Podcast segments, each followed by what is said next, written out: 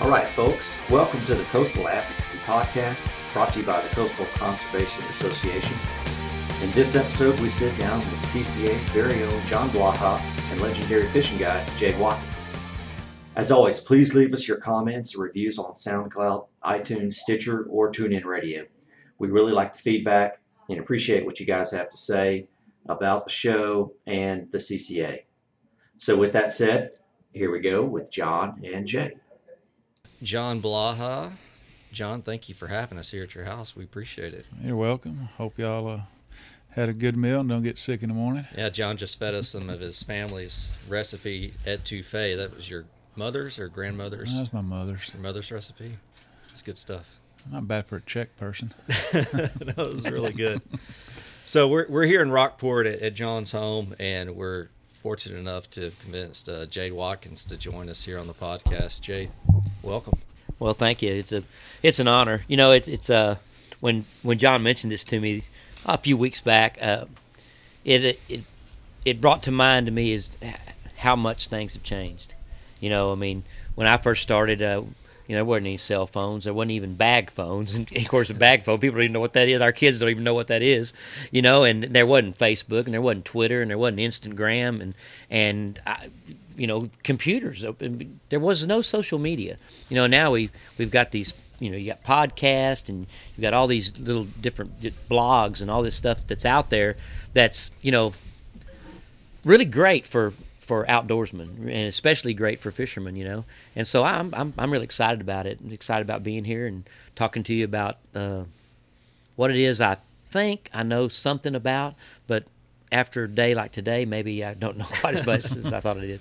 Well, you've been in the business a long time, so I think we should start there. Let's start start at the beginning. Um, how did you get into the business? Golly, I got into the business by mistake. I mean, I mean, really and truly, I did. I I was I was always raised loving to fish. My dad was not a fisherman; he was a football coach, but he gave me the opportunity to fish, and it was always it. it I, I, hear stories, and I heard more stories after my father passed away, which was at a very young age. He was 60 when he passed away, so he really never really did get to see too much of my fishing career. Uh, he didn't want me to be a fishing guide. There was absolutely no doubt about that. He was education orientated, wanted me to go to college, and we made an agreement that I'd go to college for a couple of years, and if I didn't like college, I would I would I could do what I wanted to do. So I went to Wharton Junior College, WCJC Pioneers, by gosh, and uh, close to the water, close I to Sargent. all about Wharton. Yeah, close to close to close to Sargent, you know, and close to Bay City. And uh, after a couple of years, I decided I was going to come home and and I got Smoky Gaines to build me a skiff, and I, I started guiding. But I didn't actually, while I was building the skiff, I didn't actually go into the guiding business. I actually had a guy ask me to. Uh, a local tackle dealer, a guy that owned Larry Hoffman that owned a tackle store here, asked me to come into the store one Saturday and talk to people about fishing. And uh, he said, me and Larry were friends. I, I bought lots of stuff from him, and um, so I was in there talking to a lady, and uh, she was complaining about not catching any fish, and showed me how she was rigging up, and I gave her some advice and showed her how to rig her line and her rod and her reel and lures and stuff like that. And a few days later, Larry Hoffman called me and said, "Hey, that lady wants your phone number." They went fishing. They had a great trip, and she caught all these fish on this whatever it was you told her to use, and and so I called the lady. The lady, long story short, they had a boat. They asked me if I'd take them fishing. I took them fishing. We caught a bunch of fish, and we got in. The lady said, "Well, how much do we owe you?" And I said, oh, "For what?" and she said, "For." The trip for guiding, and I said, "Well, I'm not a guide." she goes, "What do you mean you're not a guide?" and I said, "Well, I'm not a guide. you know, I just, you know, I just took you fishing." She goes, "Oh, well, we can't, you know, we can't let that, we can't have you not, we can't not pay you." And so I think they paid me four hundred dollars, and I didn't even look at the check. And so I got in my truck and, you know, put my hand against the glass and cranked it and shoved it down because it didn't work, you know, and looked down. I could see the pavement there at, at the at the Key Allegro Marina through the hole in my truck, and I just thought I'd open my open the check up, and I looked, and I was like, I think with the tip, it was like close to five hundred dollars. I said, "Are you kidding me?" It's not exactly the words I used, but I said, "Are you kidding me?" You know, and I was thinking, I'm a guide, you know. I'm onto something I'm here. onto something. Anyway, uh, it did. It just started. She started telling people, and they started calling me, and and you know asking me if I would take them fishing, and that one thing led to another, and and at that time, I think that was in the late '70s. At that time, uh, I bought my first boat, my first motor from uh, Crestas Marine in Edna. That day I was there, the GCCA was selling memberships, and I, I want to say they were, I want to say it was ten bucks. Uh, I think actually the original membership was probably twenty. I, think I don't know what it was. Been, it's always been twenty five. maybe maybe it, maybe it was, but but but it didn't seem like a lot of money, and it was a fish, all the fish you could eat. Uh, there was a fish fry. They were having a fish fry there, and so I joined, and um, didn't really know what it was, but it was a really nice hat that I got, you know, Collector's and uh, yeah, yeah, yeah, collector's item, which I don't have anymore, but um, um, and I, my timing was perfect, and I didn't time. It was not a game plan of mine. It wasn't me thinking being some kind of you know smart guy. My timing was right. Uh, it was in the late '70s. There were redfish wars going on with the with the netters. Uh, I was very attuned to that because my my girlfriend, the mother of my children, her dad was a commercial fisherman, and uh, I have a really fond picture of, that I really fond memories of of Danelle sitting between me and her dad at a fishing tournament with a GCCA jacket on. And she's in between us, and he's got white shrimping boots on, you know, type of deal. But uh, I was in the right place at the right time, and and the GCCA, which then became the CCA, you know, they just they just got on board and and you know the state of Texas the the anglers got behind it and immediately saw the uh, the impact that fishing had on small communities. Um, one, one of my one of my one of the fathers of this as as far as guides go, and you couldn't. I don't think there's any guide out there in, from Rockport that could do something like this, which, like I said, is an honor. Without mentioning Howard Brown, um, he was a commercial fisherman, rough as rough gets, but tender-hearted as guys you'd get, and was the CCA's kind of.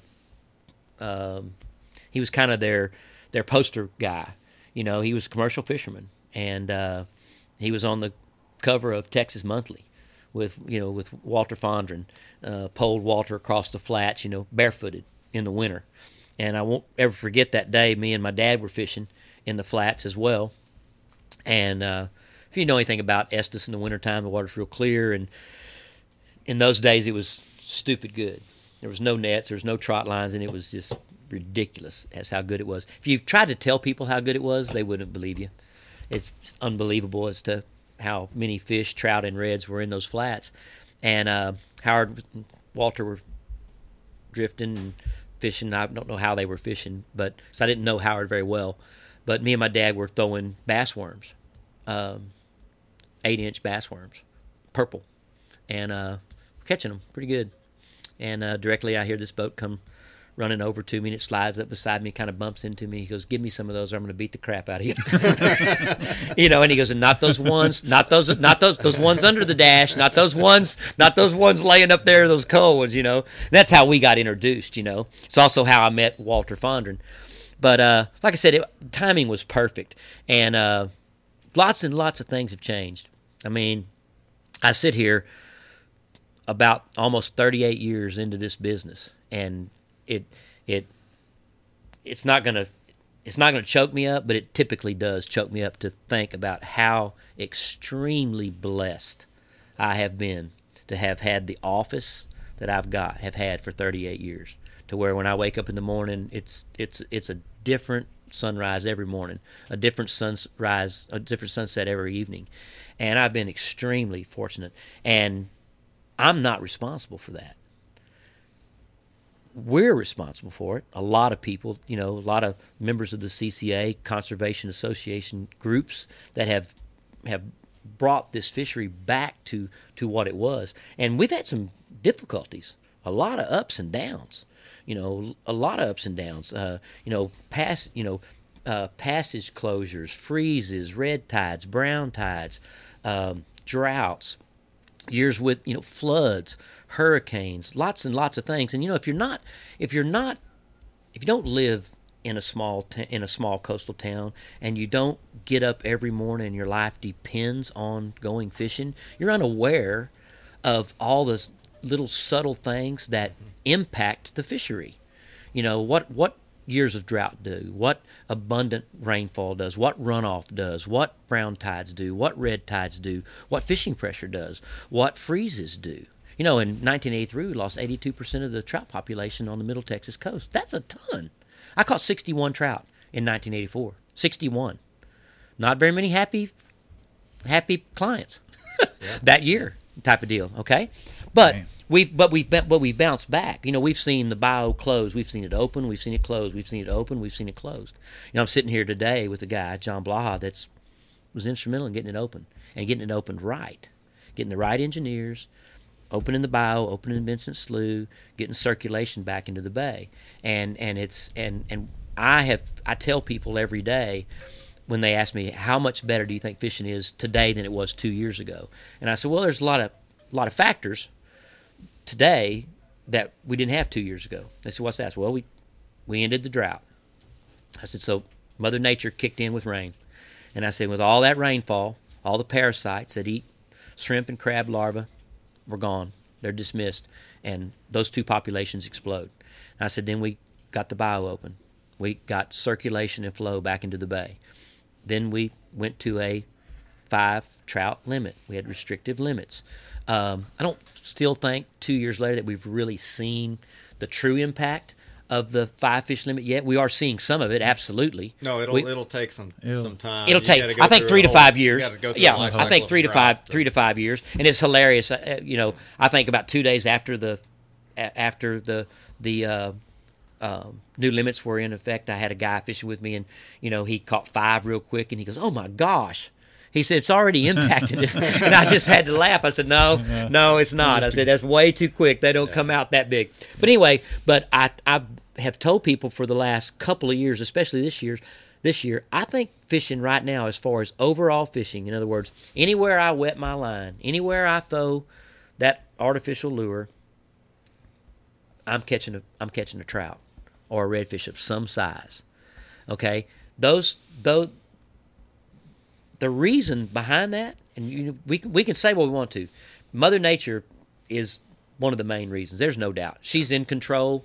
All we do is all we do is is is try not to get in her way. But she's in control. But there's no way that you, I can sit here and say that what we're seeing isn't because of us. Members of the CCA, members of uh, even even people that aren't members that are conscious of the resource, and uh, because I, I've seen it the other way, I've seen it where it wasn't very good, type of deal, and so you know, so we're at a we're at a, a real turning point to where I, I I'll say it this way: when I first started guiding, and I want everybody that listens to this to understand, I've been the best of the best and the worst of the worst. I've caught them, thrown them over my back, took pictures of them, lead them and bleed them, kill them. Uh, you know, that's the name of the game. And what happens is, as an angler, and this happens to lots of anglers, and and hopefully it happens to lots of guides. It's it's happened to me. What happens is, ultimately, you fall in love with the resource, and you no longer, you you you want to preserve that resource, and you want to preserve that that experience that you're experiencing, so that other people experience it. Mm-hmm. You know, and and that's what I tell people every day. I said, I want you to to experience what I experience. Not not physically with catching the fish, but the the mental just to gratitude. soak it, just to soak it in and, and yeah, yeah. we what we you had have. a yeah. It, I, I'll tell you, and, and this you know, it, it sounds it sounds wussified to say it. I don't care what people think.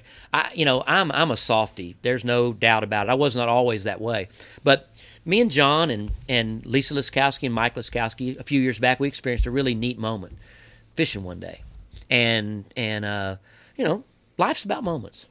And I, I say this to all the people out there that are listening that got a wife, that got a daughter, that got a son, that they want to take fishing, uh, they want to spend time with. Um, if you choose fishing, life's moments, and and moments are fleeting. and you want to take advantage of all those moments. And we had a moment where Big Mike, that's what we call Mike, because if you knew Mike Liskowski, he's big. he's a big old guy, you know. We call him Big Mike, and uh, he caught a fish of a lifetime on a extremely tough day. Just a day where we had grinded, not many bites, weight after weight after weight after weight, and he catches this exceptional fish. Um, you know, nine and a half pound plus fish. Okay. Upon releasing the fish and taking pictures of the fish, we cried. Absolutely. Joyfully. And the reason for that is it was an accomplishment. Accomplishment for not not just for Mike, but an accomplishment for all of all of us there. We all felt part of that experience. The reason I tell that story is because there's lots of moments like that. That first 12 inch trout that your little little girl catches. yeah. or you know what i'm saying? And i remember the very first the very first redfish i caught with my dad. I'll never forget the first redfish i caught you know? It was it, i've still got a picture of it you know? It, i don't know how big it was. It wasn't very big but i i remember it. And i also you know I, I tell i tell these stories and i tell you this because if you if you think for one second that's not spending time with your kid that spending time with your kids you're not your kids aren't better for it boy you're you're sadly mistaken. You are sadly mistaken. I got two wonderful boys. Uh, not perfect boys by any means. No way.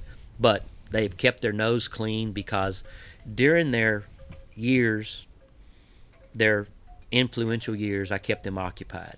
And i kept them occupied with something that i loved and something that i knew which was fishing they didn't get to go on the cream of the crop days. They got to go on the bad days. So guess what? Most of their days as young boys fishing weren't filled with catching.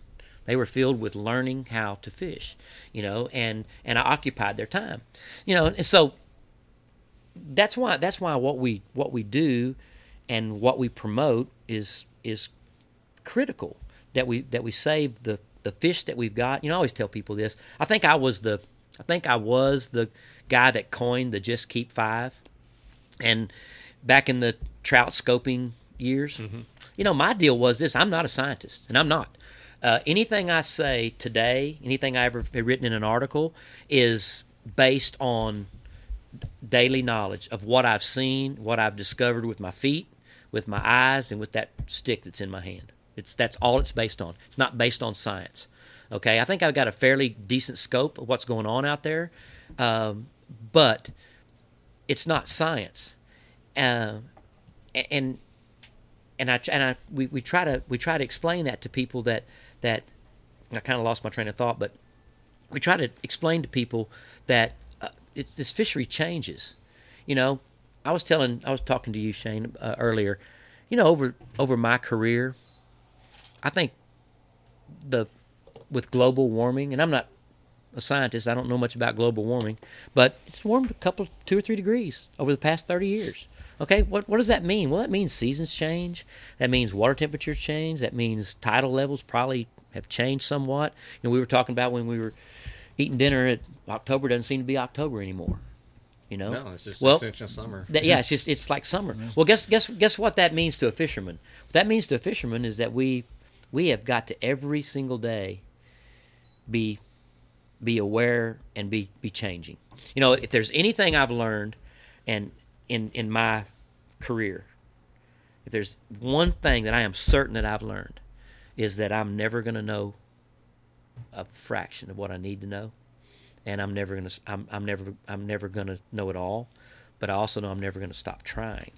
And over the past probably ten years, I think I have become more of the teaching type of fisherman or guide that says, I, you know, I want, I don't want, I didn't want, when Mike and Lisa started fishing with me, I didn't want Mike to fish with me and me to take Mike's son and Mike's daughter and be their hero. I want Mike to be their hero. You know, I want you to be your wife, your son, your daughter's hero. I want my clients, I don't want to be their hero. I want you to be their hero. And that's kind of been kind of my motto. And, and, and I you know, I teach people how to fish. And what people don't realize is when I first started guiding, it's it's it's amazing. What they didn't realize is I was learning with them. I mean, they were mm. paying me, and I was out there learning with them. You know, I'd run across the bay, I'd hit a sandbar that I didn't know was there. a slick would pop up down on the south end of it, and I would put the pole over, and it would be shallow enough to get out. And I said, "This is a good spot." So I mean, chase is it that it, is that it? I mean, what do you think has made you s- been able to stay in the business for, golly, what did you say, thirty eight? Yeah, I think thir- years? yeah, I mean, 38 what's- years. What's the key to success for you? Man, I, you know what I think it is? I, you know what I think the key to my success has been? I think it's been defeat. I think it's been defeat. I think it's been been being the fish knocking you down. You know, every time you think you've really got them figured out. I tell people this. Uh, I fished lots of tournaments uh, in the past, and still fish a few. I always tell people I saved my biggest embarrassment for national TV. I'd never seem to fail. I would be leading for two days and put the camera boat on there and put me out in front of the crowd, and I would zero. And people would ask me, they would say, What is going on? And I would say, I'm not ready to win. I'm not good enough to win yet. So it was defeat. Defeat has, I think, defeat has made me what I what I am. In other words, I don't take it very well. Publicly, I take it extremely well. I stand up, put my arm around the guy that won. You were the better man today. I'm happy for you. I know how hard you worked. But inside me, I'm not thinking that. Inside me, I'm thinking, oh boy, this is really bad. Well, this is embarrassment. This is bar- it's bar- But but when I walk off that stage, or when I walk off away from that dock in the day, you know, what? defeat happens to me on a daily basis at the dock. People say, "What do you mean?" I said, "Well, I'm keeping count." I walk in. There's four other fishing guides fishing there. I'm filleting, but I'm keeping looking count. But I'm keeping count. I'm not keeping count of no, all, just numbers, but size and species because. I am competing. And so maybe maybe it's the combination of a competitive attitude and and defeat has has allowed me to stay focused. Um, you know, I'm, I'm 58 years old. I'm gonna be 59 in, in December the 8th. Uh, never felt better in my life. Uh, you know, I'm physically in good shape. You know, thank the Lord. But but uh, there's a lot of work to be done. As as me as a guide and and me as educator. yeah educator and, and not just and not just how to fish but the re but but all the things that go with it you know why you don't why why you don't run that shoreline like that? You know will your boat won't your boat run up there? Well, yes sir it will. But don't need to be running where we need to be fishing or where somebody else is going to be fishing. You know do you really need all those fish? No you don't. Keep what you want. I make the comment to people all the time on a tough day. You know, we've got a five trout limit, three reds, five drum, two flounder, you know, this time of year. You come in, you got four guys, you've got 12 trout, four reds, and three flounder. You got a limit of nothing. And when you fillet it all up and you package it up, it's more fish than than those four guys can eat in three meals. Well, it's like I tell them guys, you take five good quality trout that we're catching around here now, and put that stack of fillet up against Absolutely. a 15 fish limit in Louisiana or whatever it is in Yeah. whatever part of Louisiana you're at. It, it's no comparison. It- it's you- you're right, and, and here's the and here's the thing. What I want people to understand is, I'm speaking from experience. I judged myself each day in my career when I started. I judged myself how good I was by how many fish I caught. And you know what? That's not the right way to do it. Here's what I told a guy the other day. I said, "Have you ever weighed fish before?" Nope, never have. Have you ever fished with lures before? Never have. Have you ever cast a bait casting rod before? Never have. I said, so you're going to wade today with me. You're going to throw lures. You're going to use a bait casting reel. I'm going to teach you how to cast it. Now let's just flip that over to golf. If you had never played golf, you had never hit a ball off the tee, you'd never hit a long iron, you'd never hit a short iron, and you'd never putted. If you shot a par, would you be happy? Well, of course I would be. I said, well, if you catch one today, you should be happy. exactly. And when he did, I said, that's a par. And then he caught another one. I said, that's a birdie. There you go. You're working on an eagle. Okay, and that and that is really the way you should way you should look at it. I, I'm I'm really really. It, it it bugs me to to hear people say, I had my I had my three by nine, or my ten by nine, and and the reason for it is they're missing the whole reasoning behind it.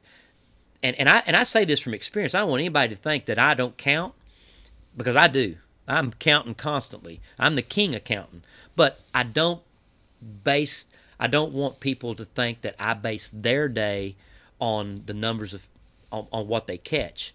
I base it on what their experience is and what and what you, and what your experience is. What do you want out of what do you want out of a fishing trip? Is if if all you want if all you want out of a fishing trip is the box of fish, you know what? That can be easily accomplished.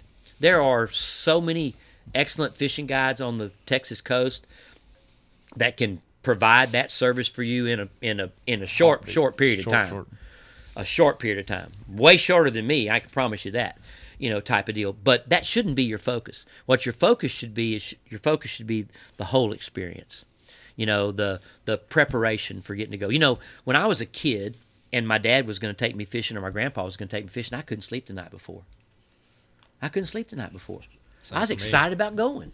Okay, and I couldn't wait to get up in the morning. I couldn't wait to go. And I remember being, I remember being so excited to watch that. I fished with my grandpa, my grandfather on Taylor's Bayou, outside of outside of Orange, mm-hmm. you know, and and and Nederland, with a cane pole and a quill cork for crappie. And he didn't call them crappie; he called them white perch. We used catawba worms, you know, and I would- I would just sit intently in that little aluminum boat, waiting for that cork to stand up and go down, you know. And I was excited to catch one the deal is somewhere in between there and about my 40s i lost that. I lost that excitement. And you know and guess what started happening when i was about 41 42 i started not not liking it quite as much. Fishing got a little tougher got more fishing guides got more people coming to the to, to our area. Fishing pressure got a little bit harder. There were more excuses out there for me to say well you know it's just too many people.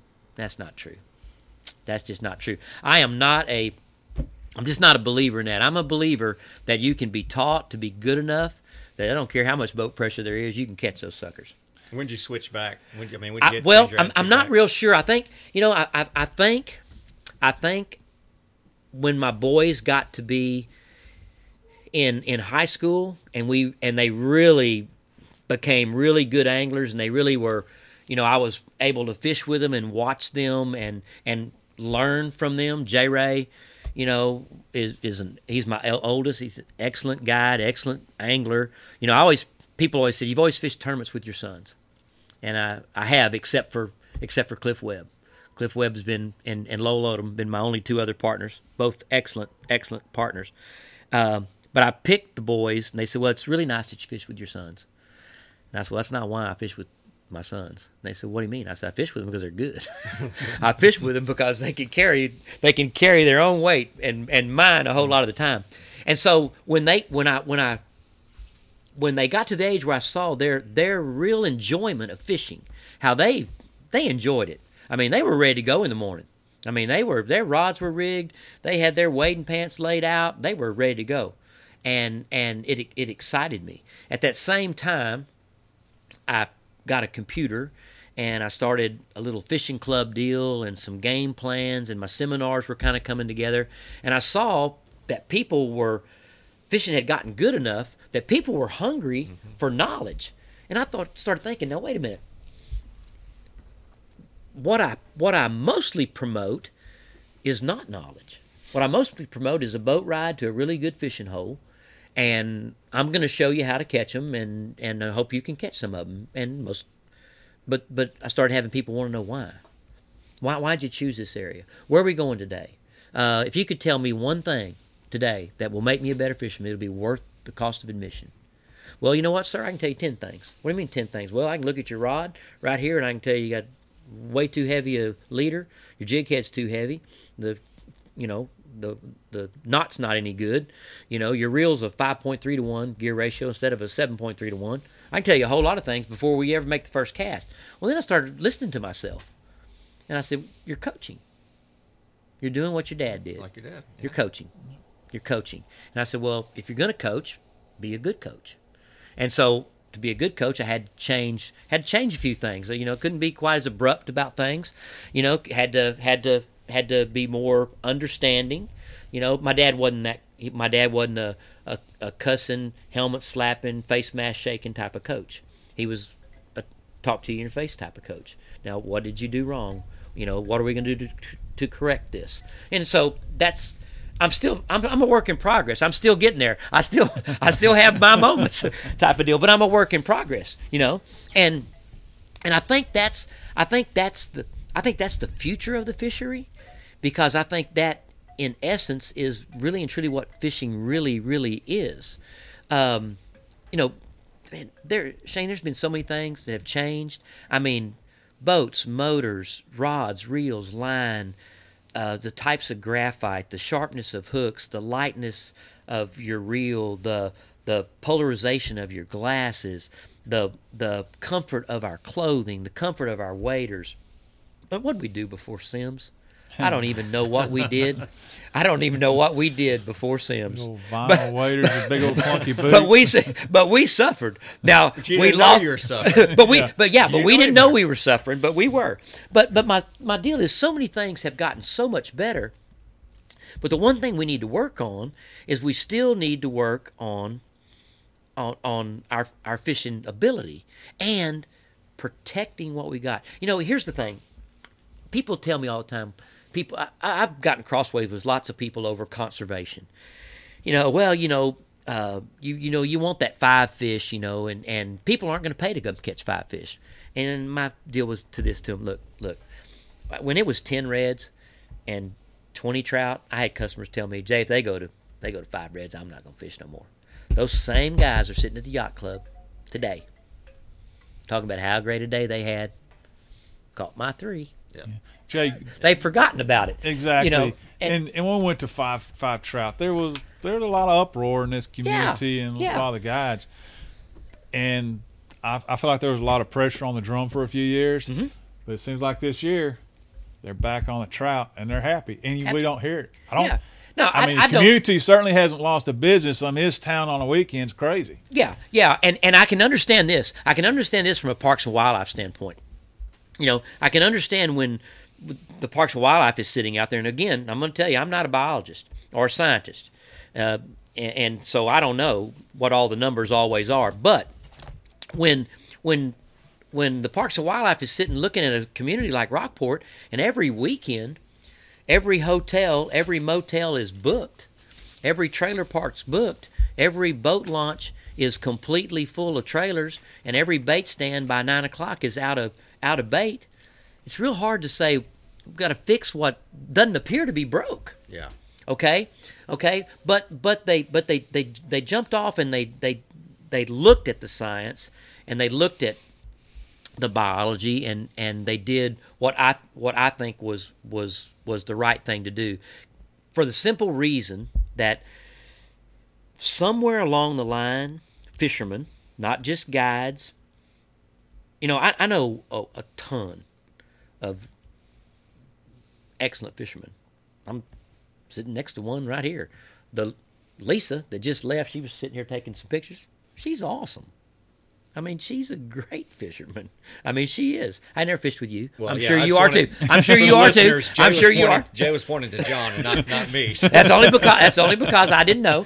But but anyway, anyway, uh, there's a you know it's not it's not just a it's this is not just a guiding thing. I think we as conservationists have to take the next step, and I think the next step is stewardship. And, and there's a difference. You know, you you we need to we need to save what we've got, and we need to protect what we've got, and ins- and and the only way you do that is through education. And and I've said this all along, and I, I've I've done it on my boat um, for for years. Um, I've said, keep what you want. What you don't need, don't keep, and don't think you have to keep 10 don't think you have to keep 5 and i don't want to make this this podcast about that because that's not really what it's about but we need to be conscious of the fact that let's just don't get wrapped up in how many fish we killed Yeah. Okay, when I when I say killed, I say that I say that to protect myself because I'm that guy that says, "Well, I caught 30. I released them all, but I caught 30 because I want you to know I caught 30." okay, so I'm trying to protect that. But but but what I'm what I mean is let's let's let's try to get away from feeling like that's that's the that's the mark of success because it's not. For every angler it's it's it's something different. If you're not an experienced angler, one might be the mark. And then the next trip, two might be the mark. You know, um, as you know, I've got lots and lots of really serious trout fishermen that aren't interested in going with me if we're going to catch two to three to four pound trout. They're just not. Those are they they think those are great, but that's not what I'm interested in doing. I don't need you for that. I need you for something else. And it, and um, you know, so that's kind of sort of where I am in my in my career. But you know, we we talked earlier, and I, and I know you, you wanted to talk about the you know some of the changes, and you know, this is something I don't think people take into consideration. With every weather pattern, with every storm, tropical storm, hurricane, blue norther, uh, seasons of drought, seasons of abundant rainfall, that bay changes. That shoreline changes. We've got years where certain shorelines don't have grass, and next year they got grass. We got, yeah, you know, Yeah, exactly. That's I, I was talking to somebody the other day uh, about the the guts up in, in San Antonio Bay. How much that has changed in the in the last five six years, where you, you got up there past what I call the barge cut, and and then the next little cut with the cove, and the cut that had the island and everything. That's it's it's di- it's gone. It's different, and even right. the, even the guts out in front are different. right? And just, so and and and I th- I think that a lot of people aren't aware of that. I don't think they're aware of the fact that every bay system is highly subjectable to change, seasonal changes mm-hmm. and and annual changes, and un- unless you do it for a living like I do, or it, or you are an extremely serious angler that has a passion for it and fishes, you know, every week you don't notice those subtle changes and and those are things that affect your success and so you know as i've gotten older i i i, realize that and so i've become more more attuned to the little subtle changes and and trying to duplicate that you know that that's that's something that that um I have people that are in my fishing club tell me all the time. They say, "We don't even fish Rockport. We're in your fishing club. We fish in Port O'Connor." But when you're on Traylor Island, we're on Dewberry. When you're fishing mid bay reefs in three and a half foot of water, we're fishing mid bay reefs in three and a half foot of water. When you go to the drains, we're going to the mm-hmm. drains. Okay? Because those are patterns. Okay, all right? And and they're they're seasonal, but they change. And I've seen I've seen so much change in in my career, and I think that's I think it's good. And because that like I said earlier, you know, you could take it and just say, you know, things have changed. It's not like it used to be. It's not as good as it used to be. And you could you could that's an excuse and you could be good with it and say it's not me. My dad always used to tell me, and he told me before he died. He said, "Here's what you're going to find out in your life." He said, "Most of the time when you have a problem in your life, he said, the problem if you walk into the bathroom will be looking back at you out in the mirror." And he was right and it's that way in fishing. When I when I hit a slump, when I get into a a funk, the problem is usually me. I've I've gotten in a rut. I've gotten to fishing spots, not fishing fish. You know, I'm not I'm not I'm not in tune with what's going on. And you know, sometimes it just takes sometimes it takes a few days of getting your butt kicked. You know, and people, and I know a lot of people listen to this and say, "Yeah, man, you know, man, Jay, he's off the wall. He's too serious about it." Well, I'm serious about it because I'm passionate about it. Guess what? Brett Favre was serious about it till the day he quit, and he's still serious about it. Brett Favre still thinks he can play. Oh, of course. Uh, that- and, and you know, and you know what the truth is? Brett Favre still can play. With what's in the NFL today, I guarantee you, Brett Favre can play. Brett Favre can play. I guarantee you, the Texans should get Brett Favre right now. but but anyway, anyway, um, and and you know, and and so and so that that's that's kind of where I'm. That's where I'm at. And what's really neat, um, you know, let, let, let me talk a minute about what's happened recently. That's that's so that's really impacted it. The opening of Cedar Bayou, and here's what people don't realize. And I said this from day one to, to John over here. I said, you know what the beautiful thing about Cedar Bayou is going to be? It's going to give us circulation, and the circulation is going to give us more ambush points. we're going to see fish in certain parts of the bay that we hadn't seen in a long time. And the reason we're going to see them is because that that flow and that circulation and that excuse me that tidal movement is going to bring those fish to points, to ambush points. We're going to see fish that we hadn't seen before, and we are. Absolutely. We are absolutely seeing fish in areas that we hadn't seen them in many, many, many, many years. Also, on a selfish note, I said eight out of ten boats on Saturday that put in are going to go to Cedar Bayou. It, it- and and boy, I'm going to have the whole like- shoreline to myself. it looks like popcorn funneling in a chute and going out the deal. It, it does. I mean, since I'm serious, since Cedar Bayou's been open, I bet if I said I've fished it six times, that that's probably about the max. But Yeah. like you said, it opens up those other areas, and and it, it opens up those new points that you right that you and, talk about. and and the and the and the beauty of it being open is it does it does give that person that doesn't get to come to the coast very much that has a boat that's knows the bay well enough to navigate it gives them a spot they can go catch some fish. They can go catch some fish. But but I, I I think that a lot of people think of the opening of the pass as the only thing it impacts is those fish right there. What they don't realize, it impacts fish twenty miles away because of the because of the flow and the and the pull of of the water. We're seeing more grass in our back lakes due to the rain we had, due to the circulation. And people say, "What does circulation have to do with it?" Well, it spreads the seed. Yeah, It, it, it Yeah. spreads the seed. Okay, um, it, you know it's it's moving waters like windborne. You know, plants do it. The wind blows seeds, and it, it they they uh, propagate. Same thing with the with the bay. Again, not a scientist, not a biologist, but but uh, we're seeing that. I'm seeing way more trout activity in the back lakes, in crystal clear shin shin deep water. Trout all over those back lakes. Why? Because the water's moving. Because the water's highly oxygenated. Because it's alive with bait fish. You know. So I always say this, and and I and, and I go on record as saying I say it to the guys at the dock all the time. There there was some naysayers some of them close friends of mine. Naysayers, ah, you know, you're wasting money. But now, they made a living over there. They made a living over there all over summer there. long. So I put my arm Yeah. around them. I say, okay, now when that thing sands back up, and you know it might, if it does, well, your money in there with my money because you know I say I know how much money you've made off of it. They just laugh, you know, type of deal. See, they But, camp uh, over there. yeah, yeah, they they camp over there, and it's and it's it's it's great. You know, it's great for the area. Well, let's let's talk about Cedar Bayou for a minute, John. Why don't, first of all, Yeah. we haven't introduced yourself. So why don't you tell us who you are, and uh, Yeah. and then get it get back into Nah, Cedar it's- Bayou for us.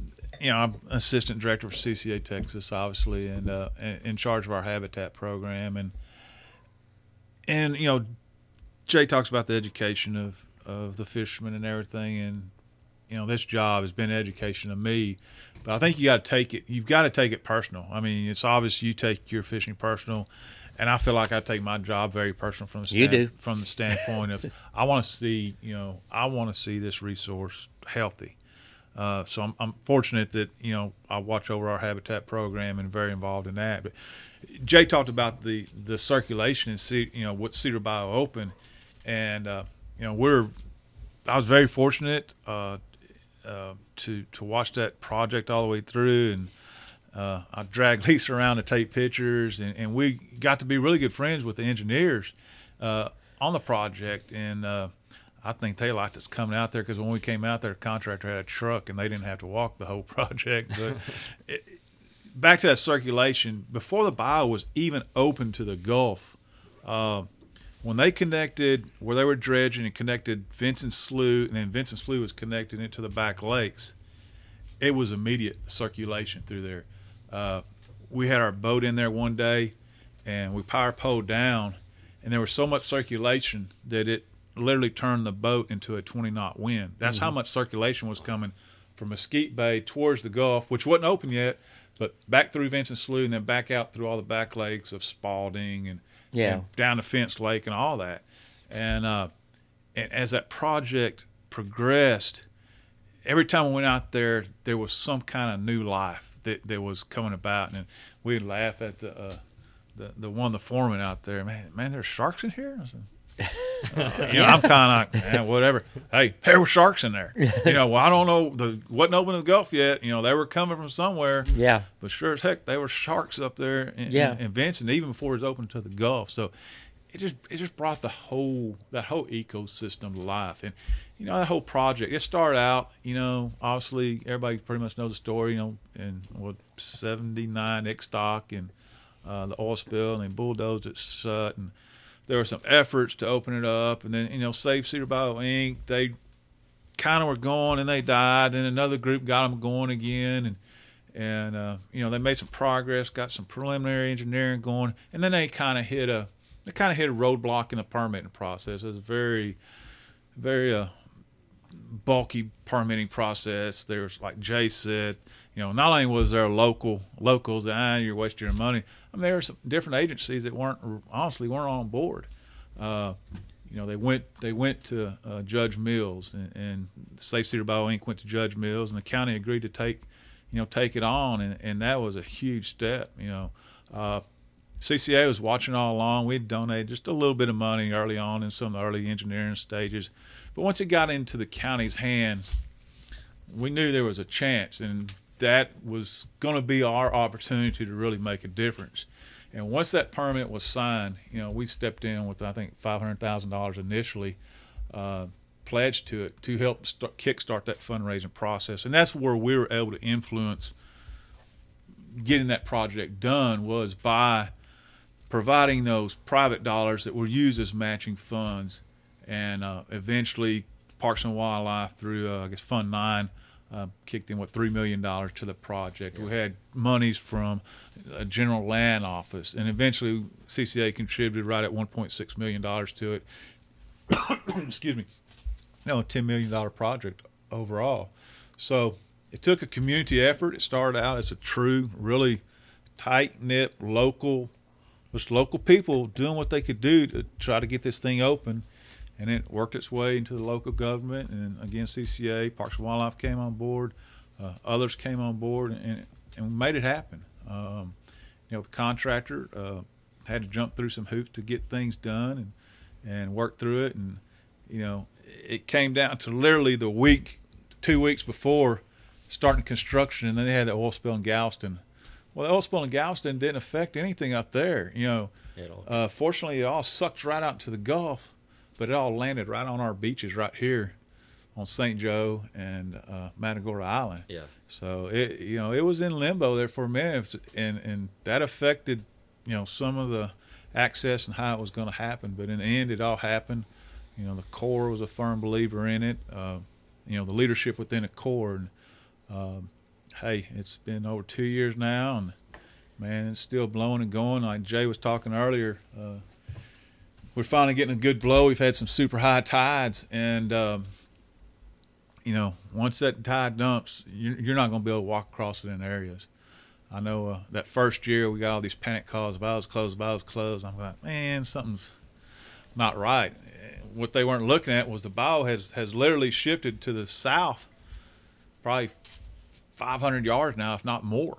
Uh, and you just look at the history of how it moves around. And it's a fish pass. It's a fish pass, It's not exactly. a place for you to take your Exactly, you and that's that's through you know people ask, well, why can't you put your boat through there? Well, it it changes literally daily, especially this time of year when we get fronts and everything else going, and it's a fish pass. I mean, it's just like Jay said earlier, it, it creates a circulation. It it brings these fish in, puts them in areas. It, it, scatters the, the grass seeds throughout the back lakes, and that's what we have to remind people. It, it's a fish pass. It, it's not meant to be a access egress to and from the Gulf or anything like that. It's you know they did surveys in that area um, prior to the construction and, and never saw a fingerling redfish in that area. Never. Didn't see it in any of their surveys. Literally a week after the bayou was open, I get a text from Greg, Dr. Greg Stunz one day. He had gone out there just with some students. It wasn't even his research team. Just took some students out there doing some, sa- you know, just doing some little seining and stuff. And one of the new students walked up and said, you know, what is this? It was a redfish fingerling. I saw that. Yeah, and That's uh, pretty you know, neat. it was like, oh, you know, it's Yeah. doing Yeah. doing what Mother Nature is supposed to do. So, Yeah. uh, a a lot of great, you know, it's just it's a lot of great stuff. It's you know, like I said, it's people out there constantly. Uh, it gets used, and everybody needs to respect it and, and take care of it as well. So. How have you gotten to know Jay? Like, how? Man, I'm just, I, I was actually, I was actually thinking about that uh, earlier. I guess, you know, I, I fished with Jay one, back in the days when Jim Franklin, B. Rappin were real big in Poco Bueno. Yeah. I know they would hire Jay prior to Poco, and uh, Beaver called me one day, asked me if I wanted to go, uh, and uh, that's probably the first time I fished Yeah. with him. And then when uh, uh, Tom Nix had the uh, the, the seminars, Right. and you were doing some of those seminars, I, I came to one of those, Right. and then uh, when we moved down, you know, and, and we'd cross paths and talk and here and there, and but when we moved, when Kay and I and, and Randus, our daughter moved to Rockport uh, a little over ten years ago, we we moved in down the street from his mom, and and she kind of took.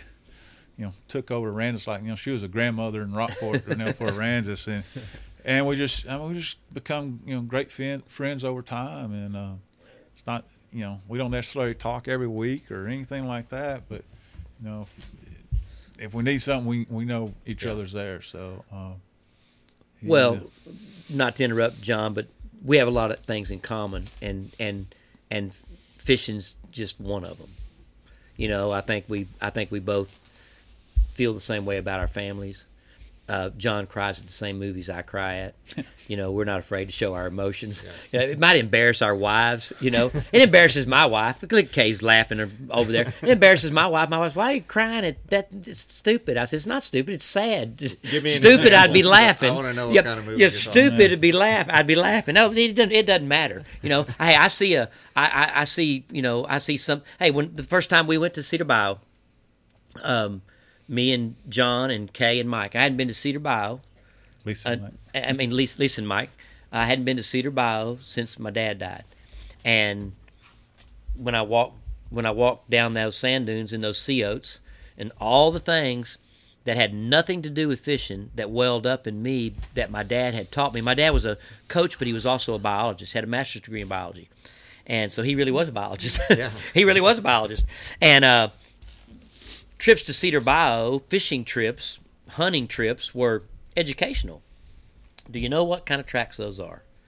Do you know why those sea oats are shaped the way they're shaped? Do you know where their seeds are? Do you know what made that hole right there? You know, do you know why the waves do what they do? Well, I mean, of course, I didn't know.